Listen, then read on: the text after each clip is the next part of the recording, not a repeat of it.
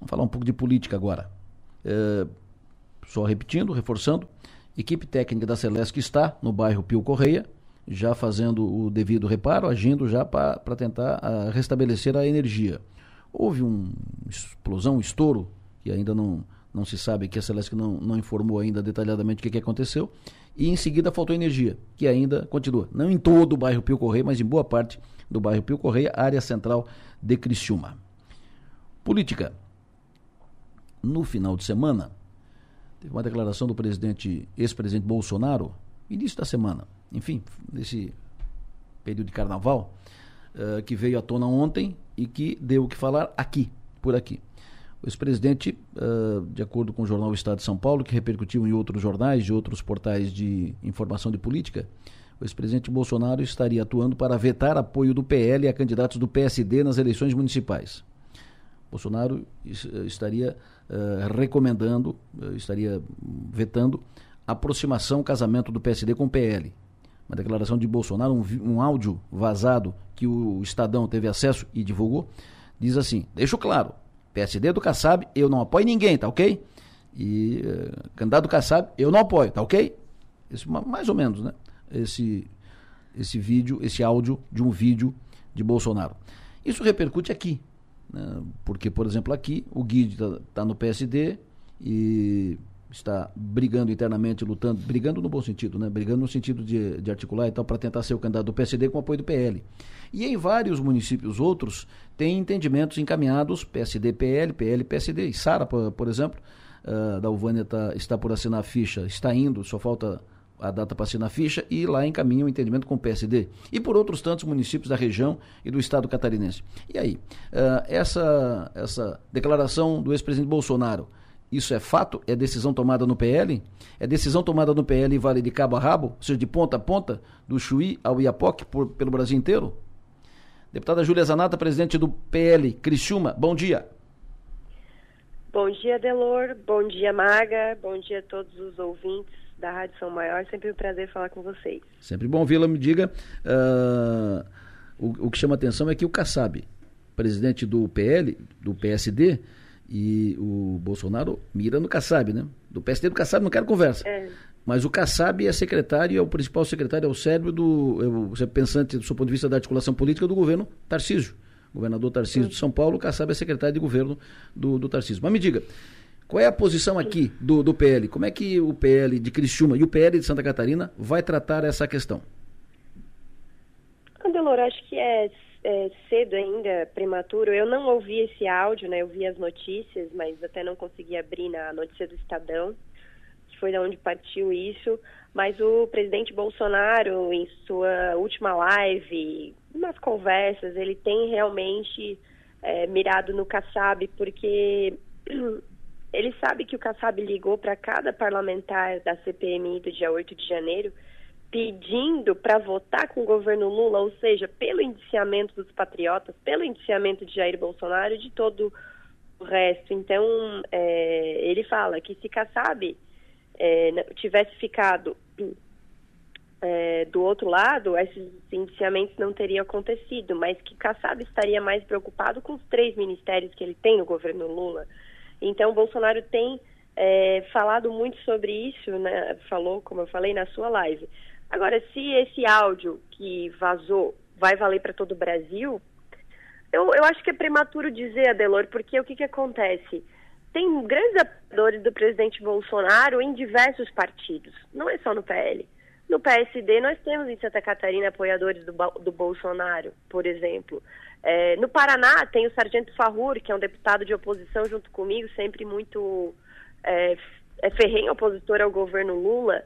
Tem outros também. Então, o que acontece? E dentro do próprio PL, infelizmente, nós temos deputados que votam com o governo Lula. Em Santa Catarina, nós temos coligação do PL com o PT, certo? No município de Anchieta, lá no oeste. Claro que isso é anterior ao Bolsonaro estar no PL, certo? E vamos ver como essas coisas vão ficar a partir de agora nessa eleição municipal. Qual é o zelo que nós vamos ter? Porque nós somos hoje um partido de direita, em que pese ainda temos esses deputados que são mais governistas, que já são da ala antiga do PL, isso está mudando, sabe, Adelor? Mas eu acho que essa fala do Bolsonaro é muito... Eu não conversei com ele sobre isso, mas pode ser muito mais sobre São Paulo, né, do que sobre o Brasil todo. E, de fato, o Kassab é o secretário do Tarcísio, que o Tarcísio foi criado pelo Bolsonaro, certo? Ele só está na política hoje, ele mesmo declara isso, por causa do Bolsonaro. Ele é governador por causa do Bolsonaro, ele fala que nunca teria sido, e o Kassab está ali sendo secretário, um dos secretários mais importantes. Agora, eu também acho que a postura do Kassab foi péssima nessa questão da CPMI do dia 8 de janeiro, porque de fato, os ministérios que ele tem no governo Lula, que o PSD tem no governo Lula, estão acima da liberdade, de tudo que a gente está vivendo, a perseguição que o presidente Bolsonaro está vivendo, né? Teve busca e apreensão em vários aliados dele, nele mesmo. Eu estou aqui, inclusive, com a petição na minha frente, né, que fala de gabinete do ódio, que fala de estimular, atacar o sistema eleitoral, que fala em vacina de Covid, ou seja, uma misturança para perseguir o presidente Bolsonaro. E essa perseguição está ficando cada dia mais clara, que é perseguição, entendeu? O povo brasileiro, essa história de golpe fake aí, fizeram até uma pesquisa, nem 20% da população acredita, certo, Adelor? Então...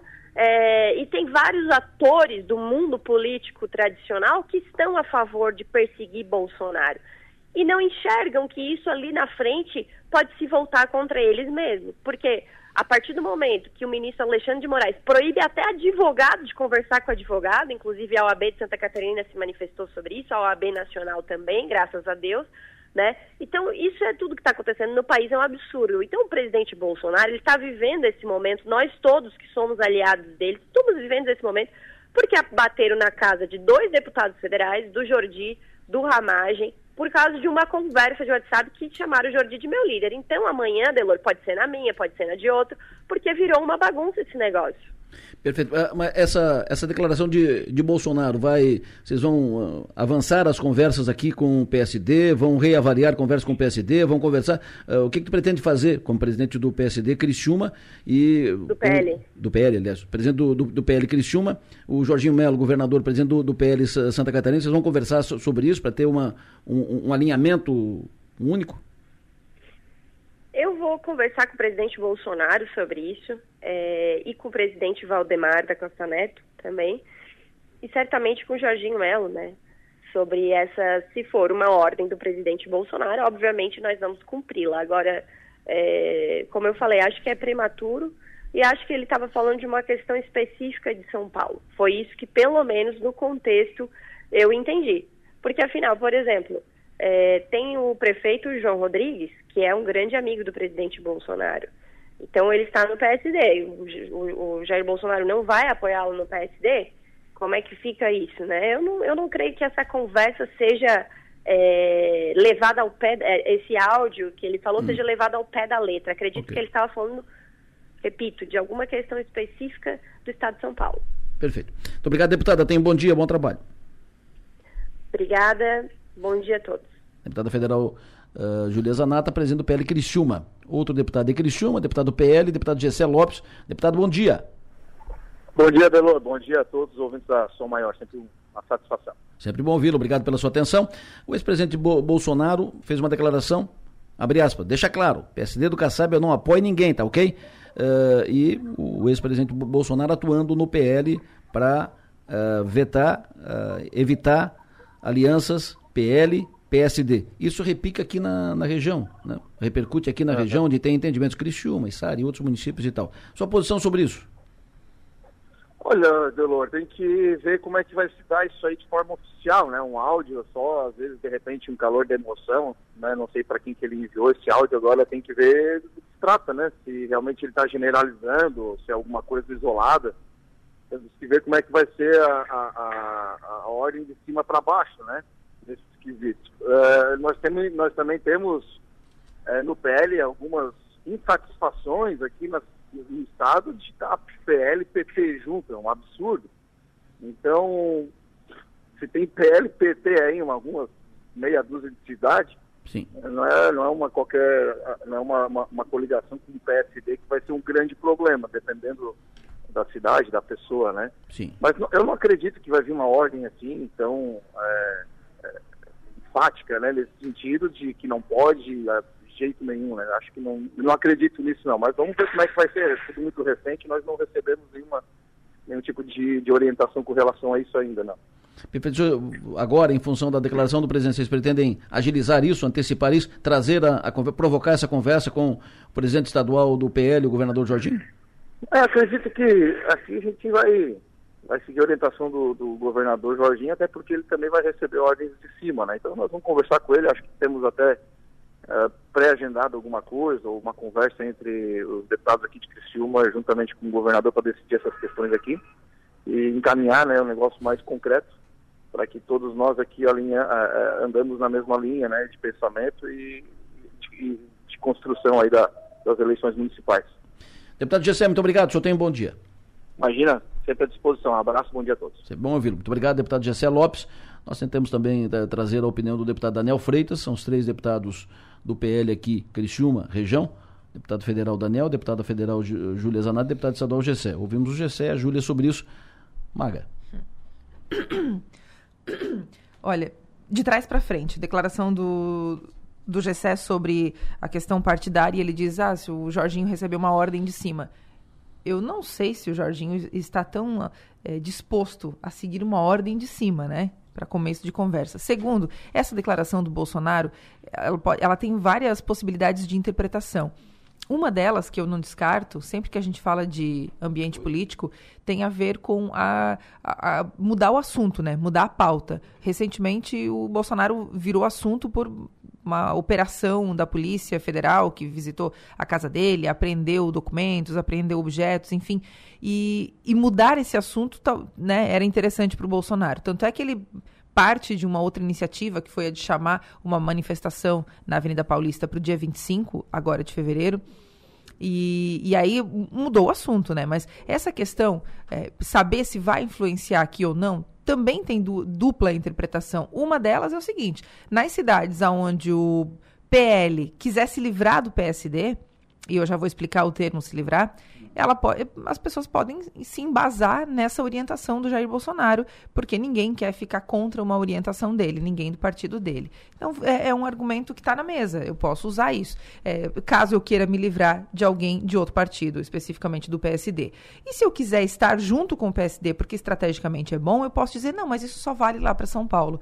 Bolsonaro coloca os seus aliados, os seus defensores numa quase saia justa, porque eles não sabem como conduzir essa situação e não dá para dar garantia, né? Nem aqui em Criciúma, nem em Sara. Em Sara é um cenário onde parece mais claro esse desenho, com a Dalvânia indo para o PL e tendo o PSD de vice. Quando eu digo se livrar de uma aliança com o PSD, tem a ver com uma declaração recente de uma pessoa muito próxima do Jorginho Melo, que disse o seguinte, abre aspas, né? É a citação da pessoa, não ao pé da letra, mas a mensagem era mais ou menos assim. O governador Jorginho Melo não tem a menor intenção de ser vice em nenhuma cidade. Ao mesmo tempo que a gente vê que está tudo à mesa, está tudo possível de acontecer, de virar realidade, mas no frigir dos ovos, a briga é sempre pela instância acima, ou seja, você vai se aliar para vencer uma prefeitura agora e depois você entregar essa prefeitura para o PSD, nas cidades onde o prefeito pretenda disputar uma eleição de deputado estadual, deputado federal daqui 2 anos. Então tem todo um cenário acontecendo. Primeiro que vale lembrar também que o presidente do partido no Brasil não é o Jair Bolsonaro, né? É o Valdemar. Não consigo ver o Valdemar obedecendo algo assim, se ele vê que não vai fazer sentido, que vai ser ruim para o partido na diminuição de número de prefeituras e tudo mais. Então, é um áudio que incendeia o jogo a quem interessar possa. Eu penso que o caso de Sara é mais tranquilo, porque o PSD, no caso, seria ou será vice da prefeita Dalvânia, que estará no PL. Eu digo seria ou será porque são conversações que estão ainda de bastidores sendo encaminhadas, né? A possibilidade de um entendimento PL, PSD e PP em Içara. Acho que isso não vai ter grandes problemas. Em Criciúma, o Guidi luta dentro do PSD para ser o candidato com apoio do PL. O governador Jorginho tem dito, repetiu, ouvi dele recentemente, que o Guidi é o seu candidato a prefeito de Criciúma. Penso que esse anúncio do Bolsonaro, essa declaração do Bolsonaro, pode servir de munição no processo de tentar convencer o Guidi a filiar no PL. Não pressão, mas tipo, olha, tem aqui uma exigência agora, tem um fato novo, exigência do presidente, do ex-presidente Bolsonaro, nós não vamos poder apoiar candidato do PSD, isso pode dar problema, pode ser... Um argumento a mais no processo de tentar convencer o Guidi a migrar do PSD para o PL. No mais, né? Não acredito que isso vire regra, sim, geral, de cabo a rabo, de ponta a ponta, do Chuí ao Iapoque. Para cá, para lá, porque tem o PSD do João Rodrigues. O João Rodrigues é mais bolsonarista que mais da metade dos bolsonaristas que estão por aí, entendeu? Tem deputado, como foi dito pela Júlia, tem deputado do PL de Santa Catarina que é muito menos bolsonarista do que o João Rodrigues e outros tantos que estão filiados ao PSD. Então... É isso, o áudio, a declaração, o conteúdo do áudio, ele pode ser usado a depender do interesse. Cada um vai usar a seu favor da maneira que melhor lhe convier. Perfeito. Daqui a pouco, depois do intervalo agora, nós vamos fazer, eu e a Maga aqui, vamos fazer um recorte, fazer um mapa aqui das candidaturas que estão postas às prefeituras da região da ANREC. Criciúma, Içara, Forquilinha, Nova Veneza, Siderópolis, Treviso, Uruçanga, Lauro Miller, Rincão, Orleans, Cocal, Morro da Fumaça. O que tem hoje no jogo? Pelo menos o que o nosso radar captou? Depois do intervalo.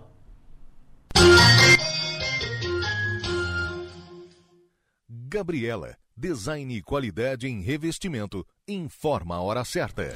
Já estão aqui na Som Maior representantes da Chapa 1 e da Chapa 2, que vão disputar o Conselho da Cooperaliança, eleição no sábado. Eles vão falar em seguida aqui, um da Chapa 1, um da Chapa 2, mesmo tempo por candidato. A ordem de manifestação será definida por sorteio, que será feito com a presença dos dois aqui no estúdio, em seguida. Hora certa, Maga. 8:09. Agora 8:15. Maga, antes da gente falar da política, antes da gente fazer o mapa da eleição, antes da gente conversar com os candidatos na Cooperaliança, o que mais te chamou a atenção na Sapucaí? A presença de conterrâneos, né, Delor? É. Muitos? Alguns, figuras importantes aqui. Especialmente, né? Alguém te chamou a atenção lá? A presença do padre Antônio Vander, se divertindo na Sapucaí. Nossa, o que deu de conversa. Deu. A usina de fofocas foi ativada. Foi. Ligaram a usina de fofoca. O que deu de conversa, deixa o padre sambar. O padre faceiro, realizou um sonho. Mas chamou atenção. Chamou atenção. Muito mais do que os desfiles. Em um determinado momento, o pessoal largou o desfile. Apareceu o padre Vander, os destaques deste carnaval, então, foram a fantasia de onça da Paola Oliveira, belíssima, e a presença do padre Antônio Vander. 8:16. Daqui a pouco os candidatos, os representantes das chapas 1 e 2 que disputam o Conselho da Cooperaliança falarão conosco aqui, ao vivo, aqui no estúdio Sou Maior, mas antes disso, o mapa da eleição. Fizemos, Maga e eu, um mapa por município das eleições. As candidaturas que estão postas já para a eleição deste ano nos municípios da região. Vamos lá, Maga, vamos começar. Criciúma, o que tu anotou? O que tem posto? Criciúma é um cenário que, né, conhecido e desconhecido ao mesmo tempo, né? A gente está aguardando a definição, fim do prazo, segundo o Ricardo Guidi, para essa definição, especialmente envolvendo o PSD, é fim de março.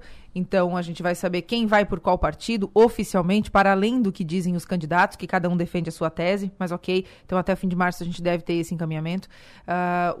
Outras candidaturas que caminham ali na beira do campo, como uma candidatura de esquerda, que deve integrar esse desenho todo, mas enfim, a gente tem PL e PSD nas cabeças. Outros partidos como MDB e PP, embora tenham já declarado candidatura, estão abertos, não negam, né, que estão abertos a composições. Então, a gente não sabe até que ponto eles conseguirão levar essas candidaturas de fato. Mas PL e PSD são os grandes protagonistas aqui em Criciúma.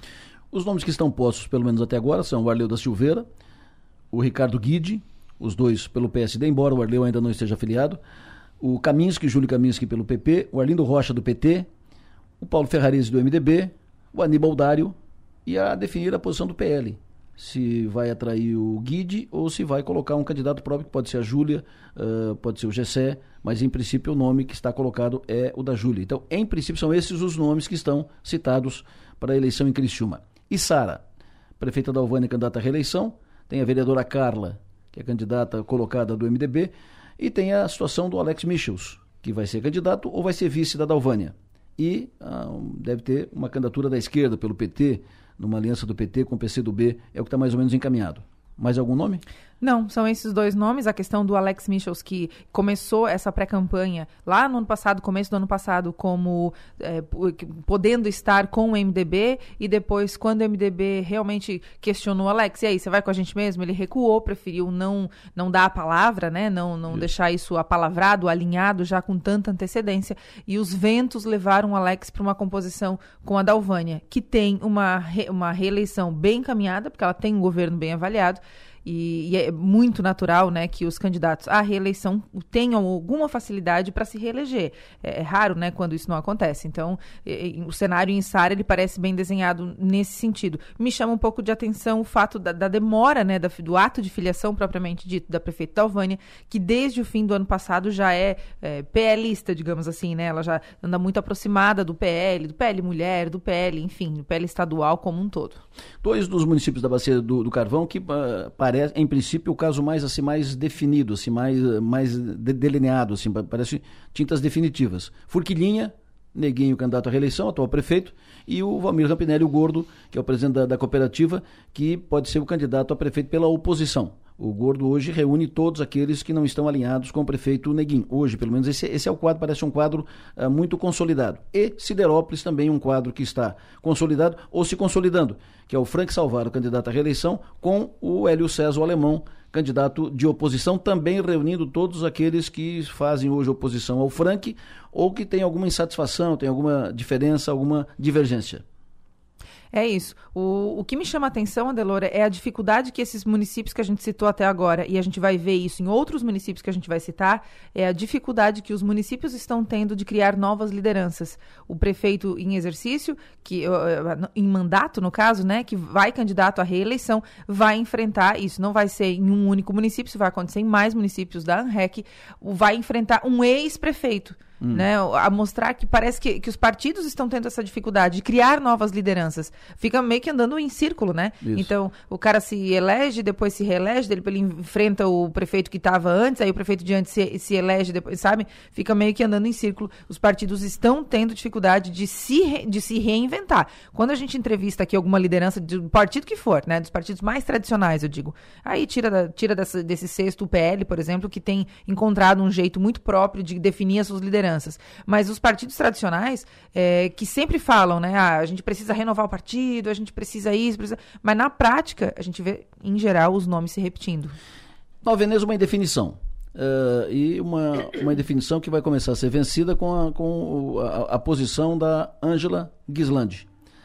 O caminho que for traçado pela Ângela. A Ângela, que tinha uma candidatura posta, consolidada à prefeitura e com uma candidatura muito forte, estava se encaminhando como a mais forte candidata. Houve um ruído e a Ângela, inclusive, internamente na família, teve aconselhamentos a recuar, e ela reuniu o partido e disse, olha, meu pai e tal, houve um ruído ali, um problema ali, que o partido agora está tentando consertar para manter a Ângela no processo. Mas depende disso, ela está ainda em stand-by. Ela colocou a candidatura stand-by, colocou na prateleira, disse, olha, pode ser que sim, mas pode ser que não, porque problema é que houve um ruído ali, um ruído que acabou desagradando a Ângela e seus aliados, seu pai e tal. Então, essa indefinição da Ângela faz indefinido o quadro na eleição em Nova Veneza. Mas os nomes colocados, a Ângela, se não for a Ângela pelo PP, pode ser o Evandro Gava, pode ser o Enio, que já disputou para prefeito na eleição passada, e do outro lado o Haroldinho Frigo. São os nomes, em princípio, colocados na Veneza. O Haroldo, que vem trabalhando forte o seu nome pelo PL, né? Isso. É visto sempre em companhia dos deputados, dos representantes do PL, tem feito agendas em Florianópolis, já se comportando como um PLista, já tem a ficha de gaveta, né, assinada, não está abonada ainda porque não está no prazo. O Haroldinho é vereador hoje, então o prazo dele começa agora em março também. Mas a questão da Ângela, só para as pessoas entenderem, a informação que eu recebi foi que o grupo Bistec, do qual ela é herdeira, né?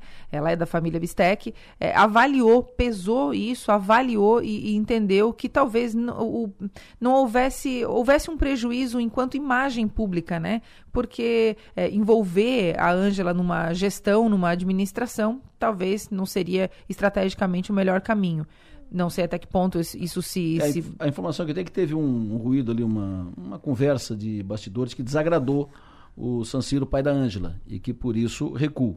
Então, é isso que o comando do partido está tentando consertar. Não sei até que ponto vai ser uma operação bem sucedida, mas em princípio foi por aí, né, que desagradou. Treviso, Uruçanga, Lauro Miller. Lauro Miller pode ter uma novidade importante. E Uruçanga tem uma indefinição sobre as candidaturas de oposição. Os nomes colocados: Lauro Miller, a Sayonara Bora, atual prefeita, deve ser candidata à reeleição, ela é do MDB. A dúvida, o seu Valdir Fontanella, o empresário Valdir Fontanella, que foi prefeito, pode voltar a tentar a prefeitura. O Debrida, do PL, pode ser candidato. E a novidade seria a Tid Barato. A Tid, Astrid, que é comandante da... proprietária da Carbonífera, sua família, e ela representando a família proprietária da Carbonífera, e é presidente do Sindicato da Indústria do Carvão de Santa Catarina, e ela tem uma liderança muito forte lá em Lauro Miller, e ela pode ser o fato novo na eleição. Se entrar no jogo, entra forte, mas depende dela, porque dependendo dela, definem também outros candidatos. Em princípio, é a Sayonara Bora, candidata à reeleição, o Valdir Fontanella, a Tid e o Debrida são os nomes que estão no páreo.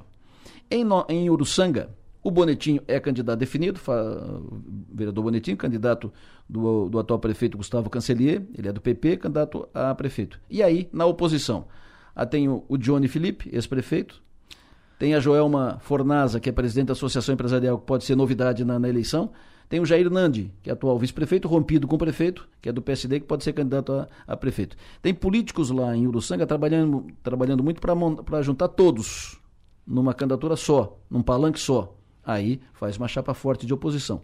Mas pode ser por circunstâncias, esse não quer ser vice, aquele não quer ficar fora, esse quer ser prefeito, pode dividir a oposição, o que facilitaria o processo para o Bonetinho. E também são nomes que já estiveram na cena, né? Os ex-prefeitos, enfim, ex-vice-prefeitos. Só tirando a Joelma. A Joelma, né, isso. A Joelma nunca disputou a eleição. Exatamente. O Jair Nandi, que é vice-prefeito, que é do PSD e que ficou, acho que um ano mais ou menos, coisa de um ano, como interino, né? Durante o afastamento do atual prefeito Gustavo Cancelier, e que nitidamente... é rompido com o prefeito, não esconde isso de ninguém, enfim, foram eleitos juntos, mas estão em lados opostos hoje. O Jair Nandi, ele fez uma boa gestão, embora a gestão tampão, ela tem uma característica, né, de que a pessoa não pode fazer muita coisa, porque tu não sabe até quando, se amanhã tu vai acordar prefeito, né, porque tu pode acordar voltando para a cadeira de vice-prefeito. Então tem essa questão. Mas o Jair Nandi me parecia ter bastante aceitação, então acho que o desenho de Uruçanga talvez tenha essa intenção, né, de juntar todo mundo para que não aconteça uma disputa tão ferrenha quanto a que pode acontecer caso esteja todo mundo em lados opostos, e aí sim vai ser uma eleição com muita adrenalina, porque Uruçanga, a exemplo de outros municípios, como Cocal do Sul, por exemplo, que a eleição pega fogo, sabe? Eles compram a eleição de uma maneira, compram no sentido, né, de abraçar a questão política tão fortemente, e aí vira uma guerra. É que como não tem segundo turno, se tu divide a oposição em 2, 3 fatias, facilita quem é candidato da situação. Treviso, o atual prefeito Valério Moretti, do MDB, candidato à reeleição. E aí tem o Juca Reus Rossi, do Progressista, que o Zé Milton anunciou aqui como candidato do Progressista. E o PSD pode ter o Jaimir Comim ou o Birilo Fenili, que é vereador, que pode ser candidato do PSD. Esse é mais ou menos o quadro que está posto lá em Treviso. Orleans. Tem o Mário Cuan, atual vice-prefeito, que é do PSDB, que também está pré-candidato. Tem Luiz Crocetta, do MDB. E tem o Lucas Librelato, do PSD. O atual prefeito Jorge Có já está no segundo mandato, não pode disputar a reeleição. E tem o Gelson Padilha. E tem o Gelson Padilha, que está no... PL. No PL. Ele iria pelo PL. Então tem o Gelson Padilha, o Lucas Librelato, o Luiz Crocetta e o Mário Cuan. E esses são os nomes postos E aí tem uma especulação sobre o Joel Niero pelo Partido Novo, que me chamou a atenção. Partido Novo buscando uma prefeitura, a gente falou aqui recentemente com o ex-candidato a vice-governador, né, o Ricardo Altoff, que diz que em Criciúma o Novo não terá candidatura a prefeito por vários motivos, né, especialmente por ser uma eleição mais forte, mais cara, demanda mais empenho, mais dinheiro, mais estrutura, e o Novo não teria essa disponibilidade. Mas numa prefeitura menor é possível que isso aconteça, então o nome do Joel Niero, que é empresário, está correndo ali também entre os nomes. Orleans, então, Rincão, Balneário Rincão. Balneário Rincão tem o Luiz, atual vice-prefeito, que é candidato do Jair à prefeitura, o Luiz que é do PSD, e tem o Jorge Bertan, do PL, e tem o Juninho Venturini, que é vereador do MDB, mas que estaria filiando, foi o que o Zé Milton falou aqui, estaria filiando no Progressista para ser candidato a prefeito. Então, esses são os nomes colocados no páreo hoje em Balneário Rincão. O Luiz, atual vice-prefeito, candidato ao prefeito Jairo, candidato à sucessão, o Jorge Bertan, do PL, e o Juninho Venturini, que deve ser candidato pelo Progressista. Cocal do Sul. Cocal do Sul pode ter uma disputa entre o atual prefeito Fernando de Favre e o ex-prefeito Ademir Maganin. Isso mesmo, MDB e PP. MDB, Fernando, PP, Ademir. E Morro da Fumaça, dois golos podem disputar a eleição. O Eduardo Guolo, atual vice-prefeito, é candidato a prefeito pelo PP, progressista, e o Rudimar Bolo pode ser candidato pelo MDB. E tem ainda o nome do Lucas Tesa, do PL, que também está colocado como possível candidato a prefeito. Em princípio, esse é o mapa nos 12 municípios da Bacia do Carvão. Quando a gente faz essas citações, quando a gente dá os nomes, né, aos pré-candidatos, aos possíveis candidatos, certamente brotarão outros nomes, dizendo, olha, eu também estou no jogo, eu também quero, enfim. Mas a gente observa, então, o PL, o PSD, MDB e PP como o quarteto que vai dominar a conversa nas eleições desse ano, nesses municípios aqui na ANREC. E a gente vê que não tá morto quem peleia, né? Porque, como eu falei, os ex-prefeitos, ex-vice-prefeitos, enfim, quem estava no comando e que perdeu, né, ou que não podia ser candidato à reeleição, volta para a disputa. Um fenômeno que acontece, né, nos partidos, que é o seguinte, o candidato apoiado pelo prefeito que não poderia ser candidato à reeleição por já ter cumprido 2 mandatos consecutivos, tem dificuldade em ser eleito. Max Topassol, nós vamos fazer um mapa agora. Um outro mapa. Tipo esse aqui, da MESC, região do extremo sul catarinense, para saber sobre as candidaturas. É evidente que não vão acompanhar a eleição. Mas, em princípio, hoje esses são os nomes colocados no processo para as eleições municipais. Enquanto a gente fala aqui dos candidatos, muitos comentários aqui no WhatsApp. Mas quase todos os comentários sobre a citação aqui do padre... da presença VIP do padre Antônio Vander na Sapucaí. o padre na Sapucaí. E todos os comentários que vieram para o WhatsApp, estou dizendo os que vieram para cá, para o WhatsApp, todos defendendo o padre. Dizendo que isso é... Que ele é filho de Deus. Que é fofoca, que o padre é um homem bom, que o padre é um homem religioso, entendeu? Todos aqui são as manifestações que recebemos. Tá, fizemos um mapa da eleição na ANREC e acabou que o padre Vander ganhou o destaque. O padre rendeu mais comentários sobre o carnaval no Rio do que a onça da Paola de Oliveira. Fechou. 8h30 da manhã, vamos trocar de assunto. Tenho o prazer de receber aqui a Jaqueline dos Santos, a Jaque, candidata integrante da Chapa 1 para o Conselho Fiscal da Coopera Aliança. Jaque, bom dia. Bom dia, Lessa. Bom dia a todos os ouvintes da Som Maior. Prazer te receber. Também está conosco aqui Leonardo Piazza, que é integrante da Chapa 2, que disputa o Conselho Fiscal da Coopera Aliança. Leonardo, muito bom dia. Bom dia, Adelor. Bom dia a todos os ouvintes da Rádio Som Maior. Perfeito. Eu vou fazer aqui agora o sorteio. Nós vamos entrevistar os 2 candidatos, um por vez. E o tempo utilizado será o mesmo tempo para os 2 candidatos. Nós vamos cronometrar o primeiro, que vai valer para o segundo. E a ordem da entrevista será definida agora por sorteio. Eu vou fazer um sorteio aqui com os 2 candidatos. Aqui, ó, número 1. Estou mostrando para os 2 candidatos, número 1 e número 2. Eu vou dobrar, vou colocar aqui no copo. E vocês 2 vão retirar cada um desses papéis. E aí vai ser o primeiro e o segundo. Quem vai falar primeiro, quem vai falar segundo. Ok? Estou dobrando aqui. Fechou? Mexendo aqui. Tira o teu aqui, Jaque. Tira lá o teu peso.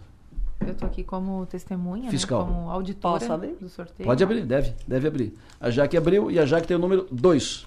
E o Piazza tem o número 1. Então o Piazza fala primeiro, fica no estúdio aqui, que a gente já vai conversar depois do intervalo. E a Jaque espera lá fora. Quando terminar o Piazza, ela volta para a entrevista. Vamos ouvi-los depois do intervalo. Plasson, presença global com atendimento personalizado, informa a hora certa. 8h33. 8h38, primeiro uma informação sobre a falta de energia ali no Pio Correia. O pessoal da equipe técnica da Celesc, a primeira equipe, já esteve no local e identificou que foi um problema mais sério. Foi um rompimento de uma, vou usar um termo, uma cruzeta. E por isso explodiu, rompeu, deu um curto, isso explodiu, por isso fez o barulho que fez um barulho forte. Tem que trocar, então, essa peça. E isso é com a equipe mais pesada, equipe mais forte. Então tem que trazer caminhão e tal, por isso atrasa um pouco.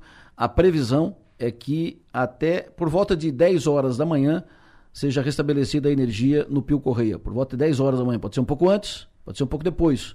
Por volta de 10 horas da manhã deve ser restabelecida a energia ali no Pio Correia, só por volta de 10 horas da manhã. Essa é a informação que recebi da Celesc. O trabalho está sendo feito, foi uma cruzeta que rompeu, e por isso o barulho, e fica sem energia o bairro Pio Correia até por volta de 10 horas da manhã. 8h40, vamos agora às entrevistas com os representantes das chapas 1 e 2 na eleição para o Conselho Fiscal da Cooper Aliança. Um representante de cada chapa está conosco aqui na Som Maior. Por sorteio, fala primeiro o candidato da chapa 2 e depois a candidata que representa a chapa 1. Leonardo Piazza está conosco aqui no estúdio, primeiro que fala. Leonardo, agora formal e oficialmente como representante da chapa 2. Muito bom dia, prazer tê-lo conosco. Me diga, por que chapa 2? O que querem mudar? Qual é a divergência da chapa 2 em relação ao atual conselho da Cooper Aliança? Muito bom dia, Delor, a todos os ouvintes da Rádio Som Maior. Bem, a nossa Chapa 2, ela foi montada num aglomerado de líderes, associados, representantes das comunidades, empresários e lideranças dos mais diversos partidos políticos do município de Içara. A nossa grande missão nesta eleição é de trazer uma chapa que possibilite um maior poder de fiscalização e transparência nas ações dos gastos da cooperativa. Nós tivemos eventos adversos na administração da cooperativa e que o associado precisa e quer respostas, que esses eventos tenham alguma relação com as contas da cooperativa. Diante disso, essa equipe de trabalho, composta pelo seu Geraldo Brígido, pela minha pessoa, pelo comerciante Tiago, pela representante do Balneário Rincão, a Júlia, pelo nosso amigo Leandro Darout e pelo Joy da Pop Lavanderia, nos reunimos com uma classe representada por empresários, sem vínculos políticos, e decidimos que estamos aptos e dispostos a colaborar com a maior fiscalização e transparência nos gastos da prefeitura. Nós temos da cooperativa. Nós temos aí participado... conversado com grandes empresários, e o sentimento é de mudança. E, acima de tudo, um sentimento de implementação de ferramentas que possibilitem uma maior transparência e controle nos gastos, para que o associado possa vir acompanhar em tempo real os gastos da cooperativa. Nós temos uma proposta interessante, que é a da criação e implantação do Portal da Transparência. Assim como nós já temos nos municípios, e Içara e Criciúma são referências, nós também pretendemos sugerir e implantar este portal para os associados, para que possam acompanhar as contratações, os gastos, as despesas com pessoais e todas as compras realizadas pela diretoria e pela Cooper Aliança. Esse seria um dos nossos principais pilares. O que aconteceu na Cooper Aliança com a diretoria, envolvimento do GAECO, polícia e tal, vocês entendem que foi uma das causas omissão do Conselho, que o Conselho não fiscalizou como deveria? Com certeza. Essa é a principal demanda e a principal motivo da criação da nossa chapa. Nós estamos escutando aí, nos quatro cantos dos municípios de Içara, Balneário Rincão, parte de Araranguá e Jaguaruna, este episódio. Este episódio precisa de uma explicação do atual Conselho Fiscal, para nós sabermos se tem alguma ligação com as contas da cooperativa, né? Que o mínimo aí que a gente, lá no dia 16/5/23, a Operação Iluminado, né, teve aí executando 4 prisões e 12 mandatos de busca e apreensão. Então é um fato gravíssimo, gravíssimo, e que tem motivado a gente cada vez mais a que o associado possa ter maior mecanismos de controle. E, sem dúvida nenhuma, o portal da transparência e também a ampliação dos locais de votação, nós vamos sugerir ao Conselho, porque nós estamos aí num período de verão, a maioria dos associados, assim como grande parte da população, se desloca para os balneários, principalmente o balneário de Esplanada e o balneário Rincão, que são os grandes consumidores, né, e os associados da cooperativa, e lá nós não temos um local de votação. Isso aí também é uma dificuldade grande e que nós vamos propor a implantação de ferramentas que venham a dar mais transparência, credibilidade e poder de fiscalização a todos os associados. Leonardo Piazza, bom dia. A votação para a cooperativa, para a eleição de cooperativa, ela não é obrigatória, como são as outras eleições. O que o senhor acha que vai mobilizar um associado a sair de casa e votar no próximo sábado? Com certeza. No dia 17 de fevereiro, das 8 às 17 horas, estaremos lá no Colégio Salete Scott dos Santos, no centro do município de Içara, aguardando que os associados venham e tenham condições de preparar a mudança que será necessária para que nós possamos mudar o jeito de administrar a Cooperaliança. O Conselho Fiscal ele tem uma importante missão. Eu diria basicamente que a verificação dos balancetes mensais, isso aí já resume tudo. A verificação dos balancetes mensais, os empréstimos, as contas, os gastos com pessoal, isso aí é de fundamental importância. No setor contábil, eu que represento, né, que sou contador formado em contabilidade e economia, você falar que vai analisar os balancetes mensais, só isso aí praticamente já engloba tudo que é feito dentro da Cooperaliança. E hoje o associado ele está praticamente vedado, ele não sabe o que está acontecendo lá. E diante disso, e diante dos acontecimentos que tivemos lá na cooperativa, infelizmente, acontecimentos trágicos, isso é um motivo mais do que suficiente para que o associado saia do seu conforto, saia lá no verão, no calor, na praia e venha, faça a sua parte, porque só assim nós poderemos mudar e fiscalizar de verdade a Cooperaliança. O senhor já participou do Conselho Fiscal? Já participou da diretoria da Cooperaliança? Não, é a primeira vez, assim como os integrantes da Chapa 2, nós estamos aí porque estamos com interesse de representar uma mudança. Eu já tive experiência no setor público, já trabalhei na Prefeitura de Içara, Prefeitura de Morro da Fumaça e na consultoria na área de convênios.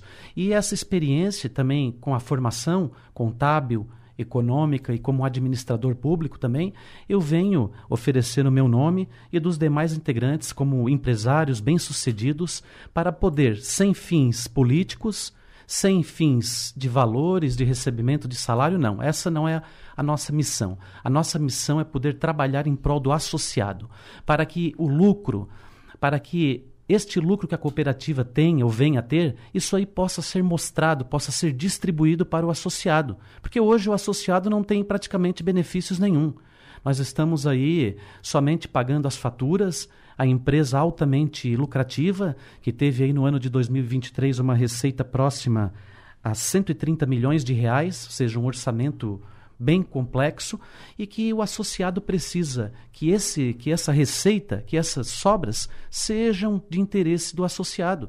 Nós temos aí casos de sucesso na região oeste, que o cooperativismo é muito forte. A nossa região sul ainda não emplacou isso.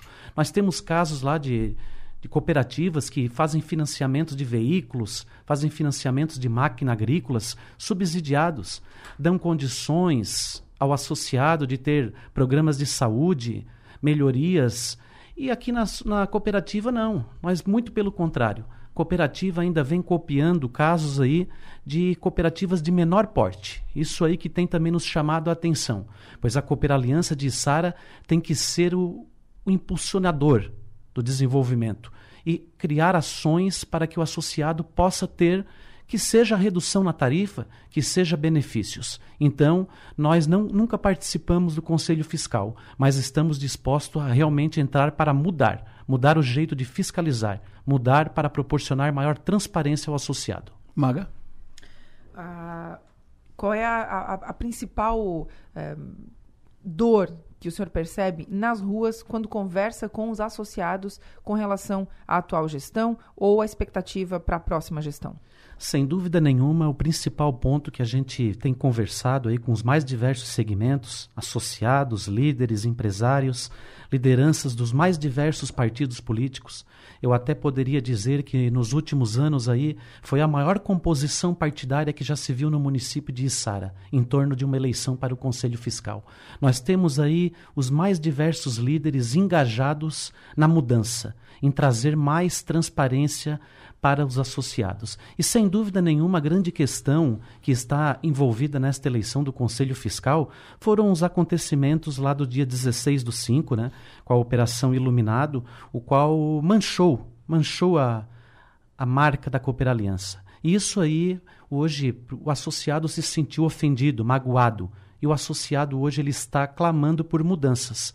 E a gente está aí para poder proporcionar isso, proporcionar a mudança. Esse grupo que está em torno da Chapa 2 é um grupo que vai se manter até a eleição da nova diretoria da Cooperaliança?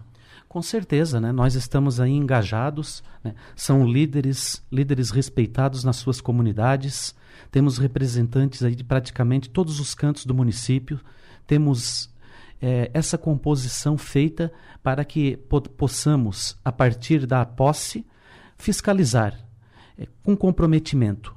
Se possível, contratar uma auditoria externa, que é uma atribuição do Conselho, e estamos dispostos a fazer isso. Estamos dispostos, além de fiscalizar, temos o poder estatutário também de contratar uma auditoria externa. E isso aí, sem dúvida nenhuma, nós vamos fazer. Será um dos primeiros atos que iremos propor, além da criação do portal da transparência, sugestão de ampliação dos locais de votação, e a contratação de uma auditoria externa, que será muito importante para que o associado possa saber de verdade como estão as contas da atual diretoria, né? Perfeito. O senhor tem 30 segundos para as suas despedidas, Leonardo. Bom, gostaria de agradecer à Rádio Som Maior, ao nosso grande Adelor Lessa, pela oportunidade de estarmos aqui trazendo a nossa formação, trazendo a nossa mensagem e pedir para que o associado venha com a gente. Precisamos mudar com urgência os destinos da nossa Cooperaliança. Precisamos de mais fiscalização e transparência. E este Conselho, representado pela Chapa 2 para o Conselho Fiscal, vai propor isso, a abertura, a transparência e o maior poder de fiscalização dos atos da diretoria. Em nome da Chapa 2, nosso muito obrigado. Perfeito. Este o Leonardo Piazza, candidato integrante da chapa que disputa pela Chapa 2 o Conselho Fiscal da Cooperaliança. O tempo foi 10 minutos e 54 segundos, que será o tempo usado para a candidata representante da Chapa 1, a Jaqueline, que fala conosco depois do intervalo. 8 horas e 57 minutos, estamos tratando da eleição para o Conselho Fiscal da Cooperaliança, cooperativa de Içara, uma das mais tradicionais, uma das mais importantes cooperativas de eletrificação rural do estado de Santa Catarina. A Cooperaliança é importante na região, é importante no estado, e a sua eleição chama atenção. Nunca antes na história da Cooperaliança, no entanto, tivemos uma eleição para o Conselho Fiscal tão disputada, tão acirrada como essa. Tem duas chapas inscritas, e nós estamos aqui ouvindo os representantes das duas chapas. Por sorteio, foi definido que primeiro seria entrevistado o candidato da Chapa 2, e ele já foi ouvido por nós, por mim e pela Maga, o Leonardo Piazza, e agora conosco aqui a Jaqueline dos Santos, que representa a Chapa 1, e vamos usar na entrevista com ela o mesmo tempo que usamos na entrevista com o Leonardo Piazza. Já que agora, formal e oficialmente, muito bom dia, prazer tê-la conosco aqui no estúdio Som Maior. Quero te ouvir sobre candidatura, a Chapa 1, que representa a situação. O que norteia o trabalho, a plataforma de vocês da Chapa 1? Bom dia, Alessa, então, novamente. Bom dia aos ouvintes da Rádio Som Maior. É um prazer enorme estar aqui, representando a Chapa 1, os membros da Chapa 1, a qual eu faço parte. Então, eu, Jaqueline dos Santos, a dona Juraci Bombazar, a Rosa dos Santos, o seu José Luiz Custódio, o João Rodrigues e também o seu Jaci Alves. Uma chapa com igualdade entre homens e mulheres, que isso é um ponto bastante forte, né? são pessoas de todas as regiões do município. E a chapa 1 tem o objetivo, o compromisso com o associado da Cooper Aliança, os 52 mil sócios que compõem a Cooper Aliança nos 4 municípios em que a Cooper Aliança atende: Içara, Balneário Rincão, Jaguaruna, a pontinha de Araranguá, que faz divisa lá com o Balneário Rincão na Barra Velha, né? O nosso compromisso é fiscalizar, cobrar do Conselho de Administração e Presidência melhorias sempre para o funcionamento, para o bom atendimento da população. Foi dito, e foi dito há pouco, que o que aconteceu no ano passado na cooperativa, GAECO, polícia, prisão, mandado de busca e apreensão, problemas na gestão envolvendo diretores da cooperativa, que isso foi uma das causas, foi a omissão do Conselho Fiscal, que o Conselho Fiscal não cumpriu o seu papel, chegando ao que chegou, e que até hoje os associados não têm informações detalhadas sobre isso, ou seja, questionamento a postura do Conselho em relação a isso. Muito bem, eu gostei bastante dessa pergunta, para que a gente possa esclarecer alguns pontos.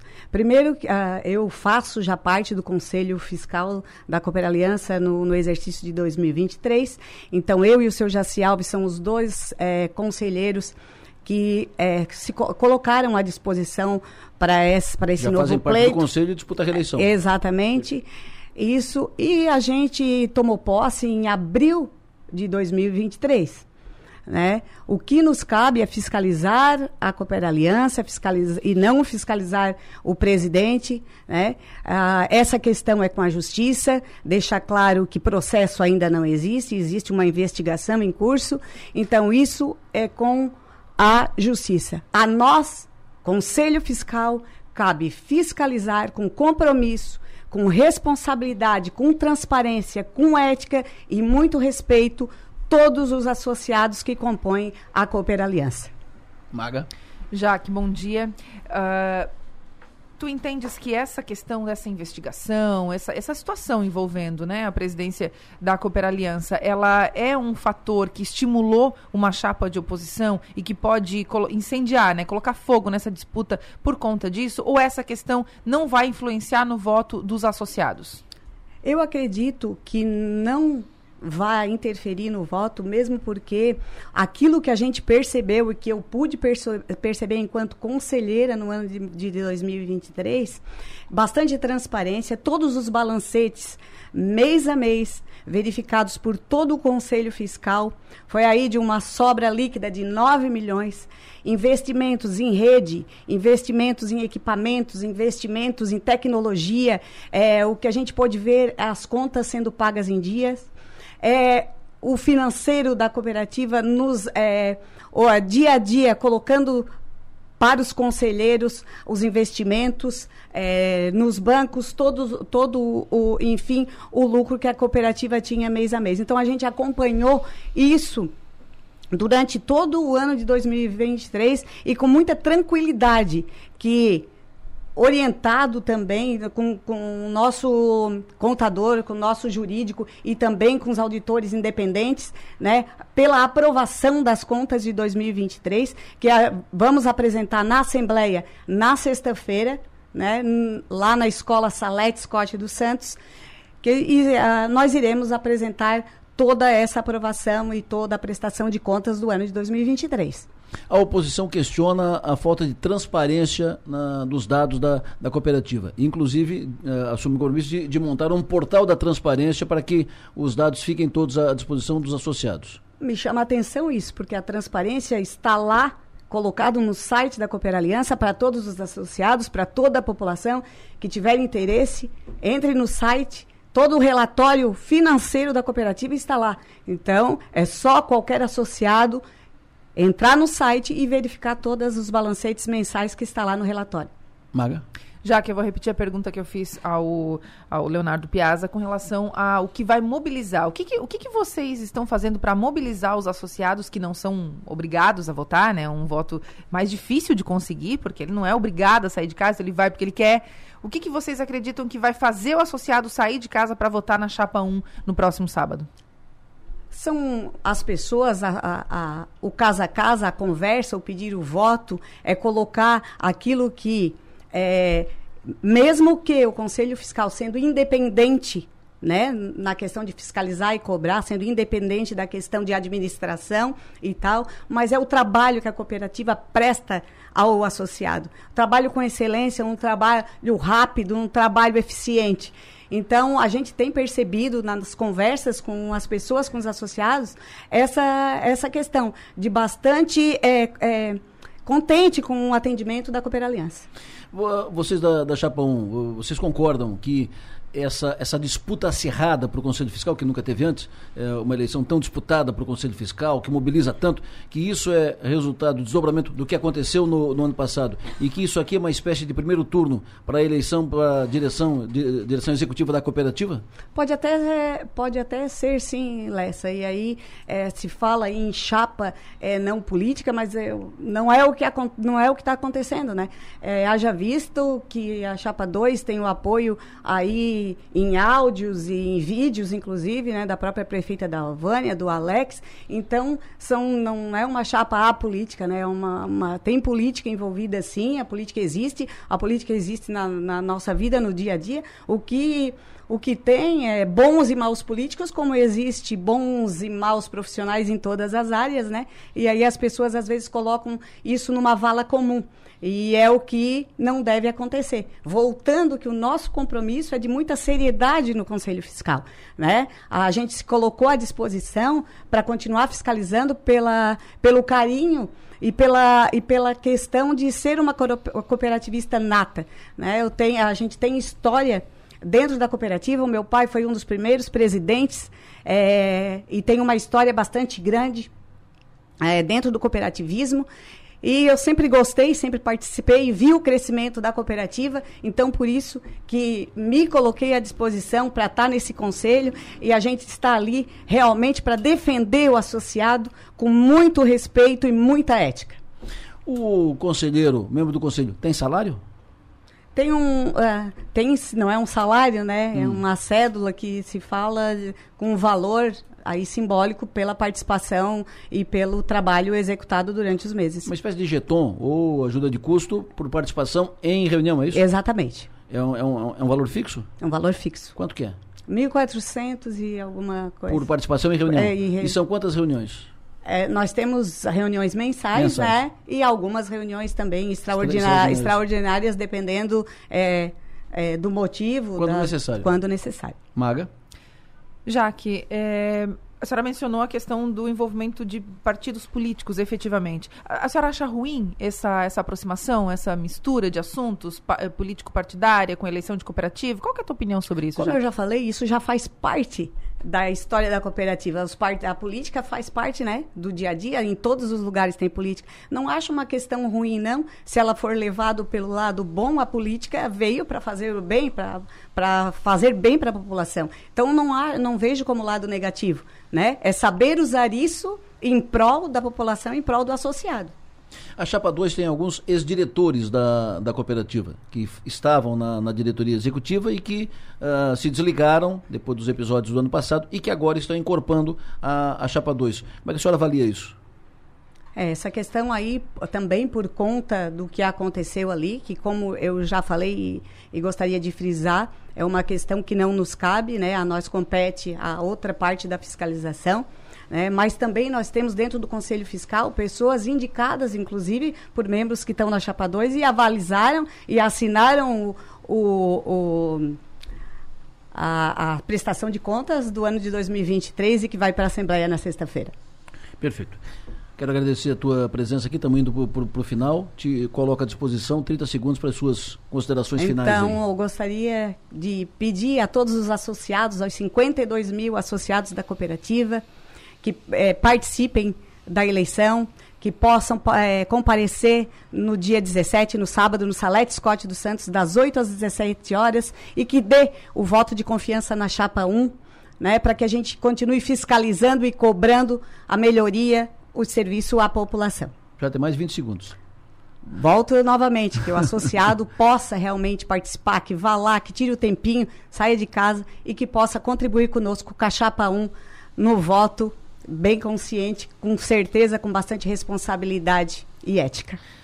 Jaque, foi um prazer te receber aqui. Jaque dos Santos, representante da Chapa 1, falou conosco. Leonardo Piazza, candidato integrante da Chapa 2 ao Conselho Fiscal, falou antes. A ordem de manifestação foi definida por um sorteio feito com a presença dos dois aqui no estúdio da Som Maior, antes das entrevistas. Então, muito obrigado a Jaque, já agradeci ao Leonardo. A eleição será no sábado. A votação será, as urnas estarão no Colégio Salete Scott, fica no centro de Içara. A votação será das 8 da manhã às 5 da tarde. Eleição para o Conselho Fiscal da Cooper Aliança. Na sexta-feira acontece a assembleia para apresentação do relatório, né?